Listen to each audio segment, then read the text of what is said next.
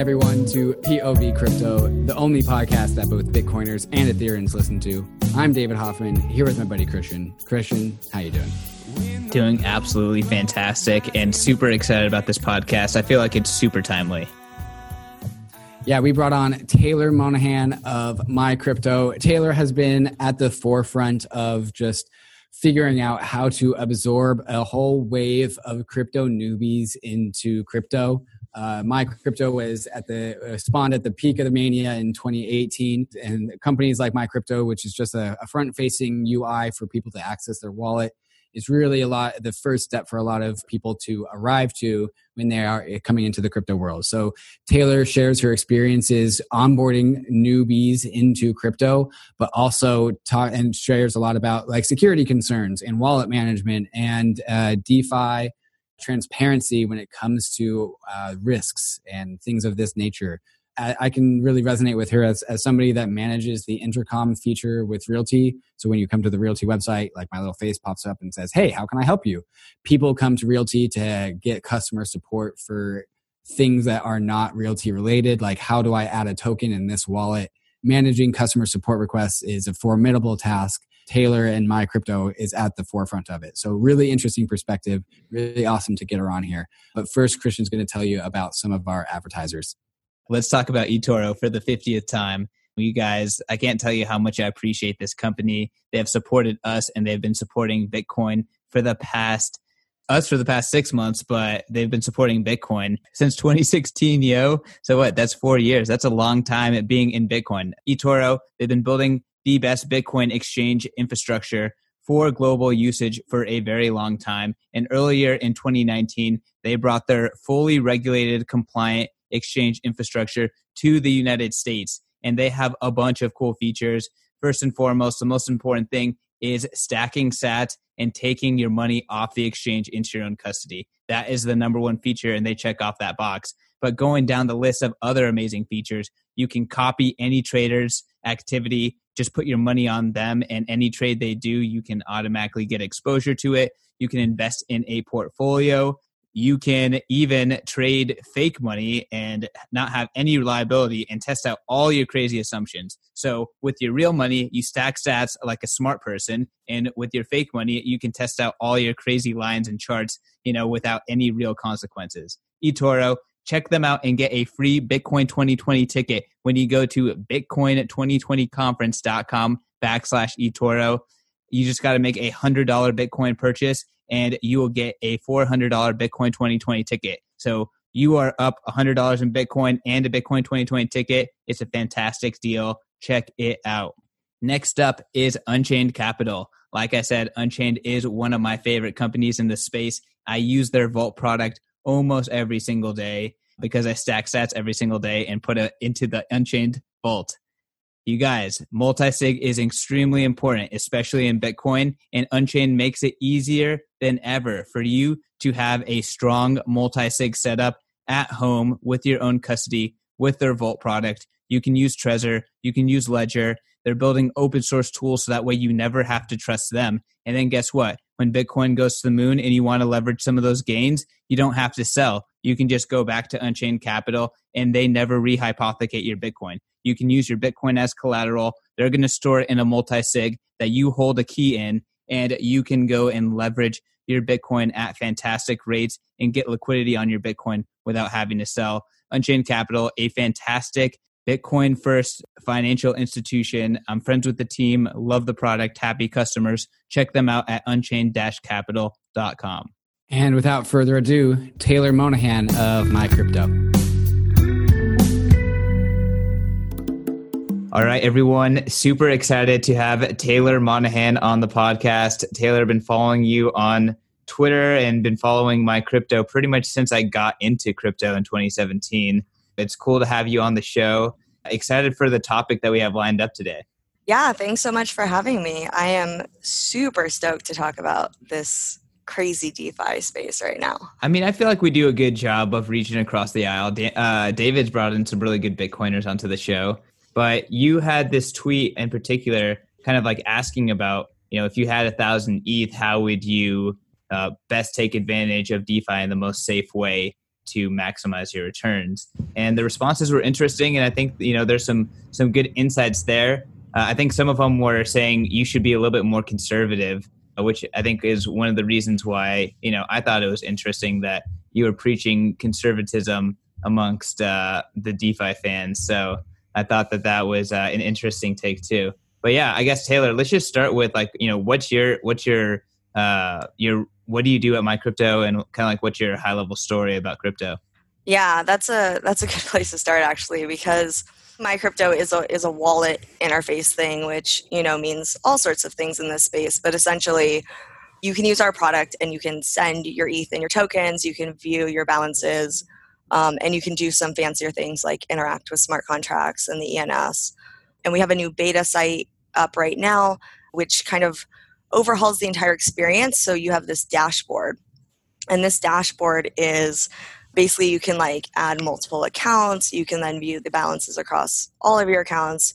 DeFi is going to be probably is probably going to take over this dashboard if we keep going uh, in the direction that we're going because realistically with crypto up until this point you can hold it and you can trade it and that's about it. And now you have all these defi platforms hedge your bets and oh god it's getting there's so many so many different things you can do. And so we're going to integrate pretty conservatively i would say the different defi options that people have. And kind of moving even further backwards you know when i was first building you know it was like we lived through the DAO, we lived through the parity multi-sig hacks. I was pretty involved with you know kind of the the cleanup efforts from both of those. And then obviously ICO Madness in 2017 was a huge influence on my my crypto upbringing.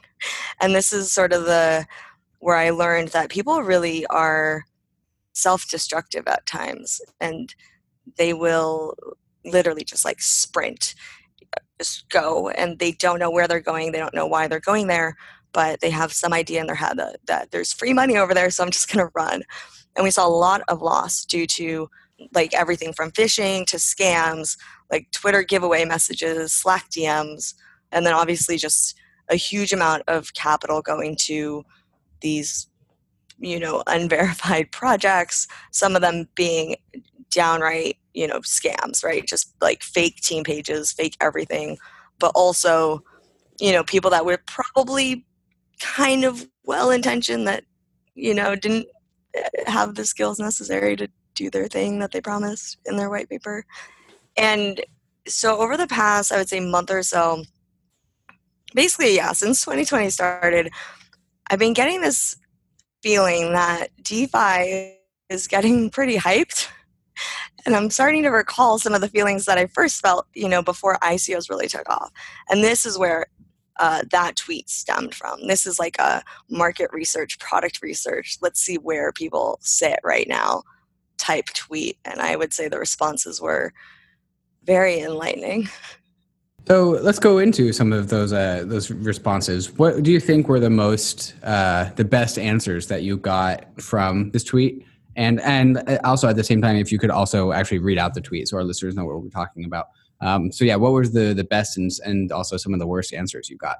Yeah so the tweet like my tweet was what's the best place to put my eth to get some return with low overhead? I have a thousand eth i want to set it and forget it. Some returns on it in six months but i at least want my 1000 eth back in six months and then I believe that ETH will go up, though not significantly, in the next six months. I was pretty specific with the parameters. Um, and I also did not let on in the original tweet that like I actually don't have a thousand ETH and I'm not putting it anywhere, which led to some, uh, yeah, it led to some very real responses. So I think probably one of my favorite responses is Tim, who runs Truffle. He gave me some real advice. He said, it sounds like you want some low risk, low reward. The simplest bet is a good old margin long. Head over to Instadapp, take your pick of compound or maker, use Instadapp to borrow 10% of the USD value of your stash and reinvest it And then he elaborated a bit. He said, This assumes that ETH will go up over the next six months. Your ROI scales with the risk profile and price expectations. $200, you'd get $5,000 or a 3% return. You'll almost never be liquidated with a 10% collateral. Um, and if your timing is off, you can just let it sit. And then the last sort of tweet in his little mini tweet thread was of course, the more that you borrow against the collateral, the higher the risk. Ease of DeFi and the euphoria of seeing your stash grow immediately on paper allows for easy risk taking. Be careful about how much you borrow and if you're comfortable taking those risks. So, how satisfied of it were you from that answer? Because I would say that, that that's generally the go-to strategy that basically everyone has done when they go into DeFi. That's like the first thing that you could do in DeFi mm-hmm. was do a leverage long on Ether. Was that a satisfactory answer, or was that not what you were looking for? Because you said that you want at least 1,000 ETH back in six months, which sounds like you want a guarantee, a low risk or, or minimum risk guarantee. So is that is that leverage long position? Was is that that a satisfied a satisfying answer for you? I think relative to the other answers I got, this was one of the best. So, you know, if I did have a thousand ETH, or even if I had any amount of ETH that I was willing to like throw into a DeFi thing, this would probably be along the lines of what I would do. That said, yeah, it's really it's really one of the best answers simply because all the other answers were really really really like upgrading the risks on mo- multiple levels. Surprisingly enough, a lot of the answers were telling me to to turn my ETH into DAI and collect my 6% DSR rate. Which is outside of your parameters. Yeah, I don't think anything. I mean, I don't think there's any answer inside my parameters. I set impossible parameters, but that's very outside because I think as we then all you know, have no ETH. right, exactly. And and the thing is, actually, the day after I tweeted this, that was that pump day. So mm. ETH ETH went up 15% in 24 hours, like the next day. If I had taken the advice of switching it into DAI, mm-hmm. that would be upsetting. So, what I thought you were actually going to say with what the best answer was uh, to me was the DeFi Zap answer. Mm-hmm. So, for, for those that aren't familiar, DeFi say say you're one ETH, and then it puts two thirds of that ether into a 2x long leverage position, and then it takes one third of that ether and puts it into the DAI Ether liquidity uh, pool. And so, the DAI Ether liquidity pool has been a great source of revenue for people who are okay with being 50% exposed to ether and 50% exposed to the dollar basically having a half ether half cash position. But if you're really bullish on ether you don't want that because you want you want 100% exposure to ether. So what defi zap does is, is it lets you take your one ether and then it splits it into a it, t- takes two thirds of it into a, uh, a 2x lo- leverage long position and then it also allows you to, to have your ether and put it in the uniswap dai to ether pool. And so it, what happens is it actually balances out. The math like kind of corrects between it balances between the leverage and, and the position of the liquidity uh, provider in uniswap but it also gets fees. And so short of proof of stake happening where you actually can get an algorithmic return on your eth to me this was the best answer that i saw that also has no risk uh, safer contract risk, but that's a, a, risk in a different category. So, so why didn't that answer kind of come and come to the forefront of your mind? All right, so this is actually, I would say that this is the best option. So, in one sense, this is the best answer. However, I really like Tim's answer because he actually explained sort of what was going on and why it worked, and then also literally said the word risk, which I mean, I, I kind of speculated that perhaps people were not, or, or perhaps people were very free to give me financial advice via Twitter with like no holds bar because they know me and they know that I'm I'm diligent or whatever. There was a, a very distinct lack of like even acknowledging that these things are risky. You know, there was a couple answers that were like, just hold it because smart contracts are insecure. And there were, of course, a couple answers that said, put it all in Bitcoin. But all in all, um, you know, a lot of the answers just like gave me info, but they didn't they didn't go that that deeper level to sort of explain what was actually happening. And again that these positions do carry risk. So that's why i like tim's. That said, the DeFi Zap, the yeah, the LLP zaps where it splits it like this, they're freaking amazing. Yeah, structurally, it's what you're looking for. But yeah, there's yeah. a brand new application, not too much Lindy. Uh, still could use a little bit of testing. I don't even know if it's been audited or not. Yeah, so I have actually talked to Nodar from DeFi Zap since then, and they're doing some pretty cool stuff. It's basically the contract, the DeFi Zap contracts do not hold your money. So you basically send your money to the contract, it like does a whole bunch of fancy stuff to it, and then it puts it in the in the protocols themselves, whether that's mm. like for the leverage positions, that's Fulcrum, Uniswap. I think they have they have a whole bunch of integrations. So it does I would say like the honeypot risk doesn't exist with DeFi Zap because there's not like a second layer of contracts holding a bunch of money. Uh, that said, the yeah, something goes wrong risk still exists, and um, I think what is it? The Quadriga lockup is a perfect example of this, mm-hmm. right? Like they mm-hmm. were using a very simple, very very simple safe split. Then they accidentally didn't include a zero x, and they sent millions and millions of dollars that just are now sitting in a contract irrecoverable. Thank you so, for your service. Yeah, exactly. But yeah, I think the risks are really real and they're not talked about enough. They're really, really not. I'm scared. So, do you think that not talking about risk is something that is just endemic of all the crypto, Bitcoin, Ethereum space in general? Or are you kind of pointing this towards the DeFi hype in space and the Ethereum ecosystem? So I think that we do tend to not talk about risk very much when we're talking to people that are sort of already in the space. So, you know, if we're talking to people outside the space and telling them to like buy Bitcoin or buy ETH, I think that people are pretty diligent about, you know, letting people know that like this is not in any way, shape, or form guaranteed to go up, etc. But then once you're in the space, I think there's like this pretense that we've all accepted this enormous risk just by holding crypto. And therefore, we don't have to like, you know, add the fine print to every single thing that we say. However, you know, if you look at a lot of responses to, to, to this tweet and also just a lot of the conversation that's happening around DeFi in general, I don't think that people understand where the risks are with DeFi, even if they are people in this space, like even dedicated people in this space. So this has been a constant theme on on POV crypto and something that I I see we we all have accepted the risk of crypto. Like everyone, when you say the words cryptocurrency to the outside world, people then think risk. Uh, and so like we're risk is just what we are used to. Like you make a typo in your send transaction and boom, it's gone uh, you you just mess one thing up, it's gone. If you didn't verify the correct address, it's gone. Like all these things are, are very risky things that we've all learned how to manage, and that's how, that's how and why we're all here in this space.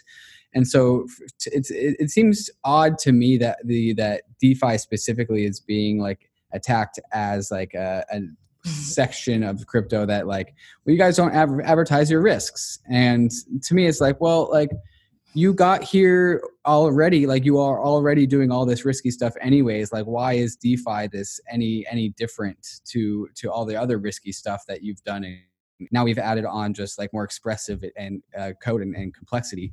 But like you, what, where did the whole idea of like be your own bank and do your own due diligence go? Like i don't know why why we're forgetting about that. Yeah absolutely. I think one reason that defi is is a bit different is that so like getting into crypto like just having crypto that's a risk. And then every time you do anything with your crypto there's this you know the risk like the sending it away or getting phished or you know all of that stuff. And then if you are a trader right? So if you're you know back in the day it was always Poloniex. Um, put all, all your stuff on Poloniex. Maybe you're lending it out on Poloniex. Maybe you're shorting stuff. Maybe you're you know all of these different things right? And as you do so you're sort of like bombarded I don't know if this is still the case, but this was the case in like 2016, 2017. Bombarded by this like notion that like you don't don't short anything ever. Shorting stuff is bad. You're gonna get wrecked. And then of course the hype takes over and you short something and maybe it goes right once or twice or three times or whatever. And eventually you get wrecked and then you never short anything again. um, and DeFi is like like I don't know, I guess all of those are like these incremental steps where I feel like the DeFi stuff that's happening right now, it's like all of this kind of deeper level derivative financial knowledge that people don't have. Not, I mean, some people do, but most people don't. You know, we're not talking about like just just a regular you know trade. You're not talking about uh, you know just longing something or shorting something. You're talking about some pretty sophisticated financial tools. Um, and then the other side of that is you also have this the smart contract risk, the admin risk, whatever. And I think that that even though participating in any one DeFi platform feels like a single step, right? So it feels like a single step up between not holding crypto and holding crypto, or holding crypto and trading it, or trading it and shorting it. It's actually like maybe three or four steps up. And I think the best way that I've sort of visualized it is like if you take a Venn diagram of all the people that have like sophisticated financial market knowledge about how these things work together, and you take a Venn diagram of people that really understand like the smart contract risk in crypto and you overlap them there's like the tiniest little sliver that you'll ever see in the middle. Yet you know the people that are actually playing and putting real money in these probably are not in the middle like they're either I don't know, they're floating yeah, they're off into space, or maybe they're in one of those buckets. Yeah. So that's what concerns me generally. Um, I think that's why it scares me the most.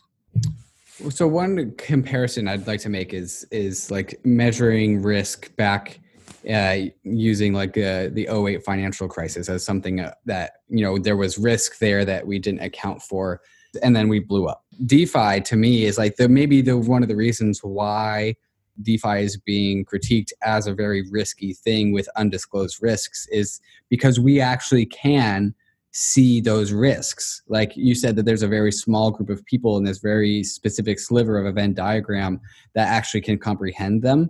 But at least in DeFi, at least it, it, they are comprehensible. Where mm-hmm. in the old world, were black boxes that with privileged access to information that was not available to the public.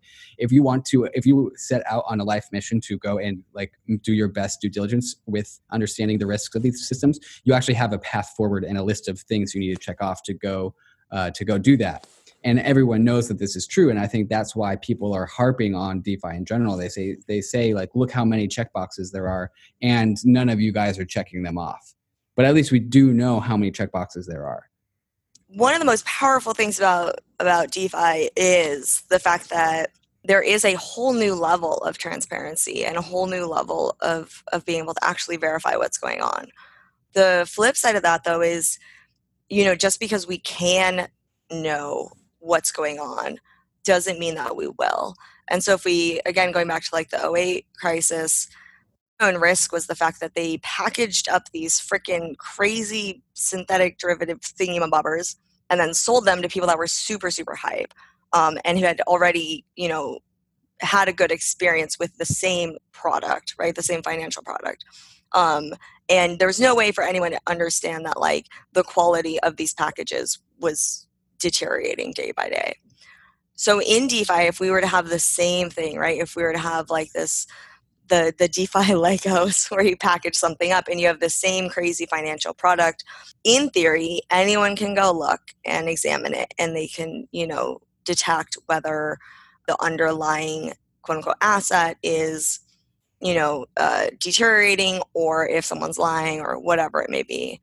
Um, that does not mean that people will actually do this. And um, I don't know why I'm on a Quadriga fix today, but when Quadriga locked up their funds in 2016 or 2017, 2017, when they when they had their funds locked up, nobody noticed for three days.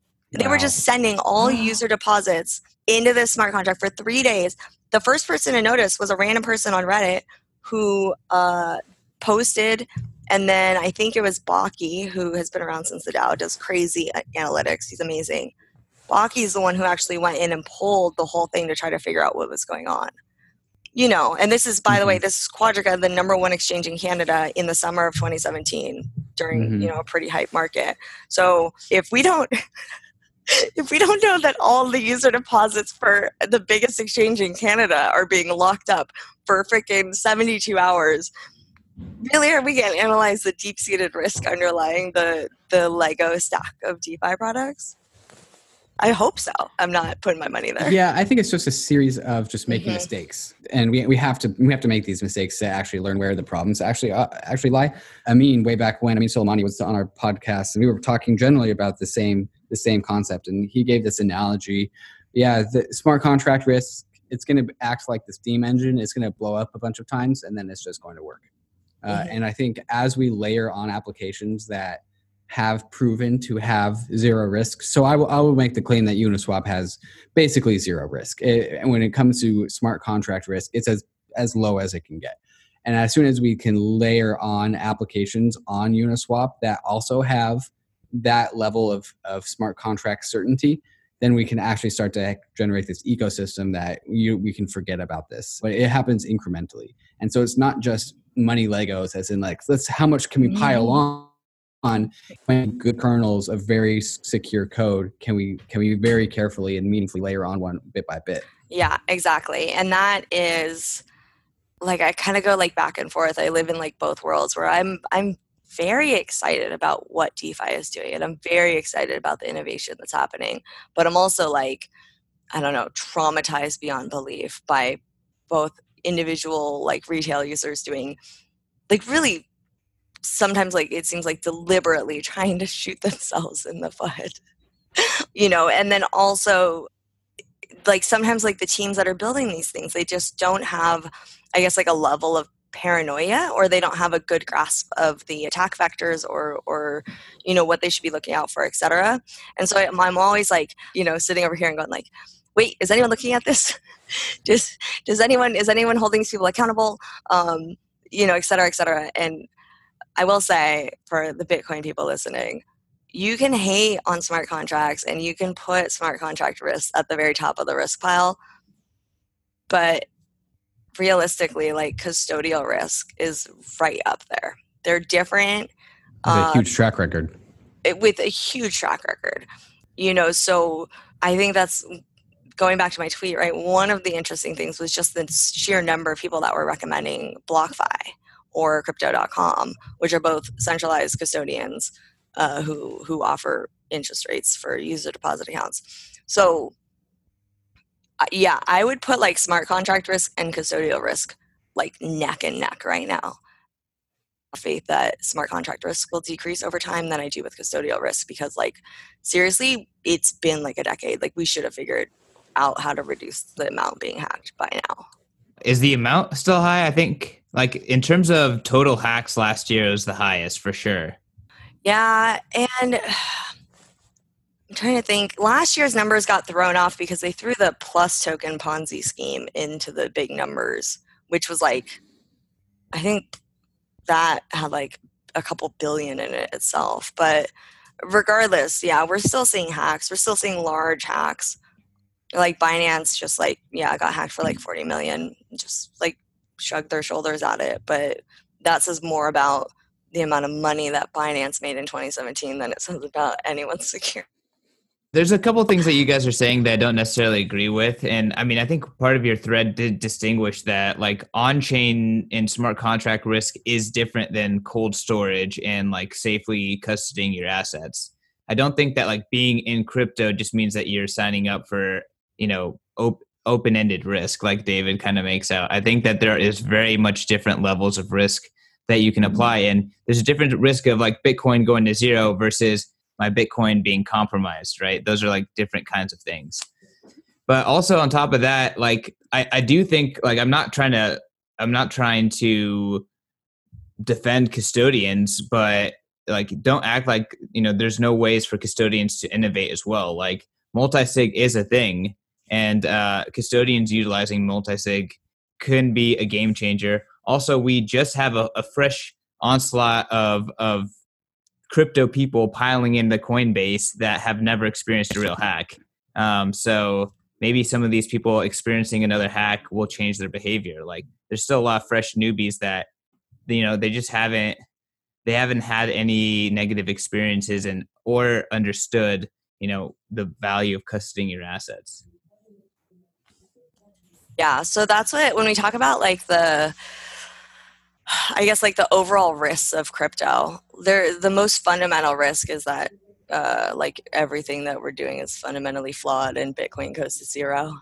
Um, and and this was like when I first got into space, this was like a real thing. Like Bitcoin going to zero was a was a, a probability that yeah. Where today people always like, said that mm-hmm. it was it was really like real. Where today yeah. I really don't think like it going to zero is. I it, no one thinks that anymore. Yeah, that's the Lindy effect. Yeah. yeah. I mean, it could, could go. It could could drop, right? Like people that got in at the top, you know, like December 2017, January 2018, they're hurting right mm-hmm. now. But you know, just hold on. Mm-hmm. What are you guys doing? um, so yeah, so yeah, and then if, if you're holding right, and and it's in cold storage and it's secured, you actually yeah, you don't have that much risk. Then you have the risk of uh, doing something wrong, right? So you're sending your stuff around, you're trading, um, something that you do because you don't understand what you're doing or you make a mistake or any number of things and then you have the custodial risk and the the what i call like the external risk right so you decide to do something whether that's hold your stuff in an exchange or uh, lend on compound or whatever it may be and you think it's safe and it ends up not being safe and it, and it results in loss um, and these are three like very distinct sort of guess groups of risks that, that we encounter. Um, yeah, I keep my stuff in cold. Like that's how I sleep at night. talk about some of the most egregious pieces of advice that you got in that thread. What are the worst things that people offered you as a solution? Buy Bitcoin. No. I'm just kidding.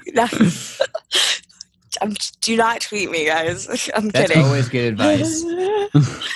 um, Not if the goal is to have ETH there are a lot of recommendations by people that like like I follow, right? Like there are people that are in the space and have been in the space that were telling me like put it on crypto.com, put it on BlockFi, any of the other centralized ones.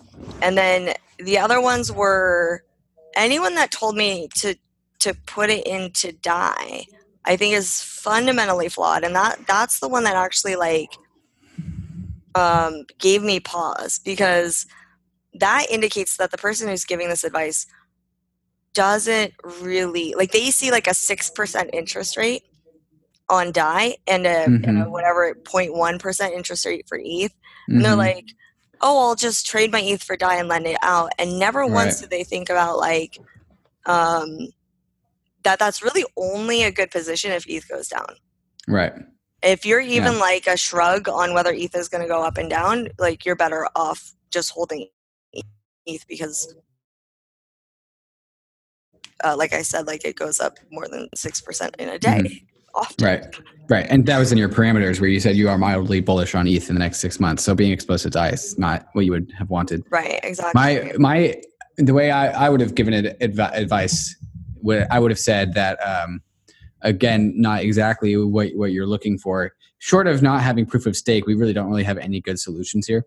Mm-hmm. But the MKR ETH trading pair at Uniswap, uh, uh, that would be a decent option because then you get fees. Uh, and MKR and ETH generally track with each other pretty pretty well. And so when Ether goes up, MKR goes up, and vice versa.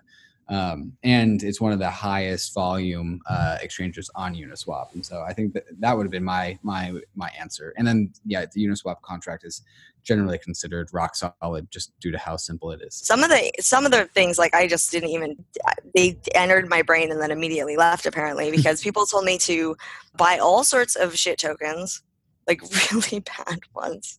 Lots of little, the little, what are they called? Like the hashtag, but it's the money sign instead. Mm-hmm. People pumping their bags. Hashtags. Mm-hmm. Those guys. Mutual. A lot. There's there's more than one person telling me to just buy BSV, which nice. Okay. Nice. so you say you're integrate some DeFi applications into my crypto, and so going forward with this safety first um, uh, mentality, where what can what options are we going to be able to see in the in the back end of my my crypto as a DeFi option? Right.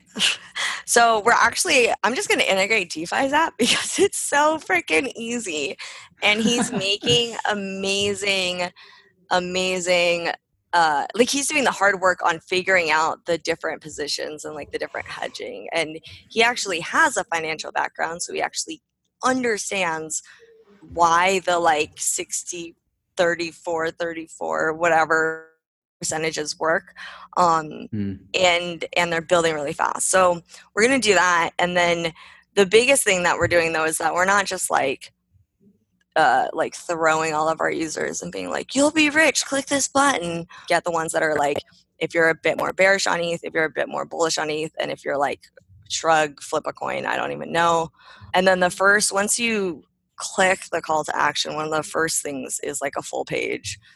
Not a full page, but it's a full view dedicated to education. And it has like some info about what's going on, um, some like questions to like ask yourself, right? Like, this might be good for you if you are bullish on ETH. Mm-hmm. Um, and then it has like a breakdown where it's just like risks and rewards. So, like, these are yeah these are all the things that could go wrong these are the things that you know if everything goes according to plan this is what you could see but you know if things don't go according to plan right like if you're betting on eth going up and eth goes down and so that that sort of take i think hopefully will will get a good balance for our users and not throw them in and then I've been looking really a lot at DeFi Score and what they've been doing. I don't know if you guys have seen this yet, but it's mm-hmm they're getting somewhere. They're like they're doing it. And so obviously potentially integrating that in some way, shape, or form, or at least referencing it so that people can really get just have a general awareness that there is risk and then incrementally like absorb more and more knowledge because the amount of information that you would need to make a truly informed decision is so much that we can only hope that you know people try a little bit learn a little bit and then you know over time learn more and more and more and then an educated position hopefully before that position is like all of their mm-hmm. money like we saw mm-hmm. with the icos mm-hmm. hopefully Taylor, fingers crossed i guess kind of trying to focus in on like trying to make it safe to do this kind of stuff like why do you feel like you need to do this instead of just recommending cold storage like what you do like why do you think it's necessary to go this direction with my crypto I mean, you'll still be able to use my crypto for cold storage, no doubt. But one of the things is that, like, we're we're a company. Like, I have a team. I gotta pay them. They assume that they're gonna have jobs for the foreseeable future. So, just having a product that um, exists and doesn't do anything ever, it just it just exists in the same form that it always has, is not helping push this space forward. And especially with all the new wallets that are coming out right now who are like six months to a year old, they really have no understanding of what it's like to be in a be in a bull run and and be in a situation where users are doing everything, all the things at once, and everything's on fire. And so I want to provide new things that empower people to interact with crypto, but do so in a somewhat relatively responsible way, hopefully. I'm, so I'm still working through this. I want to bring this back to David's David attesting that Uniswap has close to zero risk. Do you agree with that statement? I'm just kind of curious, like, you know, on the level of very skeptical to very secure, like, how do you feel about Uniswap? The reason that Uniswap is seen as so secure is that one, it's pretty simple, two, it's actually decentralized, and three, it's like been around for a while and it's held a, a lot of money for a while. And so all of these things combined, along with like smart people looking at it, uh, like looking at the contract code a lot, those all of those things just reduce the risk across the board. Uh, do I think it's next to zero risk? No. Again, we're in crypto, so you can't ever get to zero. So relatively speaking, you know, it's about as close to zero as we could get. I think the only thing that we could probably do that would get it closer to zero would be like it survives that like okay so if eth goes to 2000 tomorrow and uniswap doesn't get hacked in the next bring it significantly closer to zero just because the honeypot would be so large. Yeah the, the uniswap exchange contract is like a, a brutally simple code. It's like one equation. It's like k equals y times x and then it just manages the ERC20 token and the ether supply by by that equation. And so it's it's not at all like and and like Taylor said, there's no backdoor, there's no oracles, there's no nothing. It's just a, a balance of two of two funds, which is like exactly what Ethereum is like super good at. hmm Yeah, and specifically with Uniswap, there's also so there's like two different Uniswaps, I guess. There's like the trading engine, whatever Mhm. that mechanism, and then there's the uni, the Uniswap pools or the. Unipools, which are you put your money in and then you it just sits there, and then uh, that provides liquidity to the traders, and you get earn fees based on the fees Mhm. taken by the traders. But again, both of these are, I would say, pretty robust at this point. Yeah. Like out of nowhere. Do you know what I mean? Like Uniswap literally came out of nowhere. We had what three, four, five, five ICOs dedicated to doing like promising what Uniswap did, raising collectively probably 200, 300 million dollars, 400 million dollars. Yeah, whatever whatever Bancor did. And then Hayden just like pops up is like, "Hey guys, Hey guys, I'm I'm three degrees of separation away from Vitalik, and he helped me write this. yeah, I got a grant too." Yeah. also, no ICO, no token. like you know it's just it really does prove that like there is value that's come out of the ico madness Mhm, but they mhm. end up shining you know because they end up being the simplest solution where when you raise $100 million you better tack on those features left right and Right, center and be figure out building your token Ferrari. economics uh-huh. Yeah. This is why I don't like on-chain funding. I, I think that it's uh, it's a red herring. Um, I think if something is like worth its salt, like people invest in it. So I don't know, and I, I think that this this is kind of like what you guys are talking about is like a fractal of of that reality, it's not on chain though right it doesn't or we saw the any same sort of thing committed funding. You know, like not having funding is actually can have positives.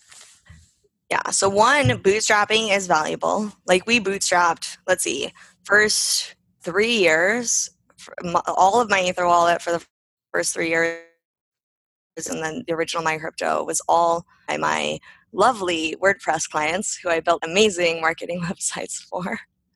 You know, it's yeah, and it forces you to be creative. It forces you to like prioritize correctly, and it forces you to stay really, really lean like in terms of the money that you spend but also lean in terms of like what you're building. We never like were able to be like we're just going to sit here and plan stuff for the next year. You know it's like no just ship it. But the other flip side of that is when you put normal retail people in a very hyped up space and invite them to give money to someone in return for more money or a product or anything you're going to end up with what we saw in 2017 uh, and the perfect example is also like Kickstarter in like 2010.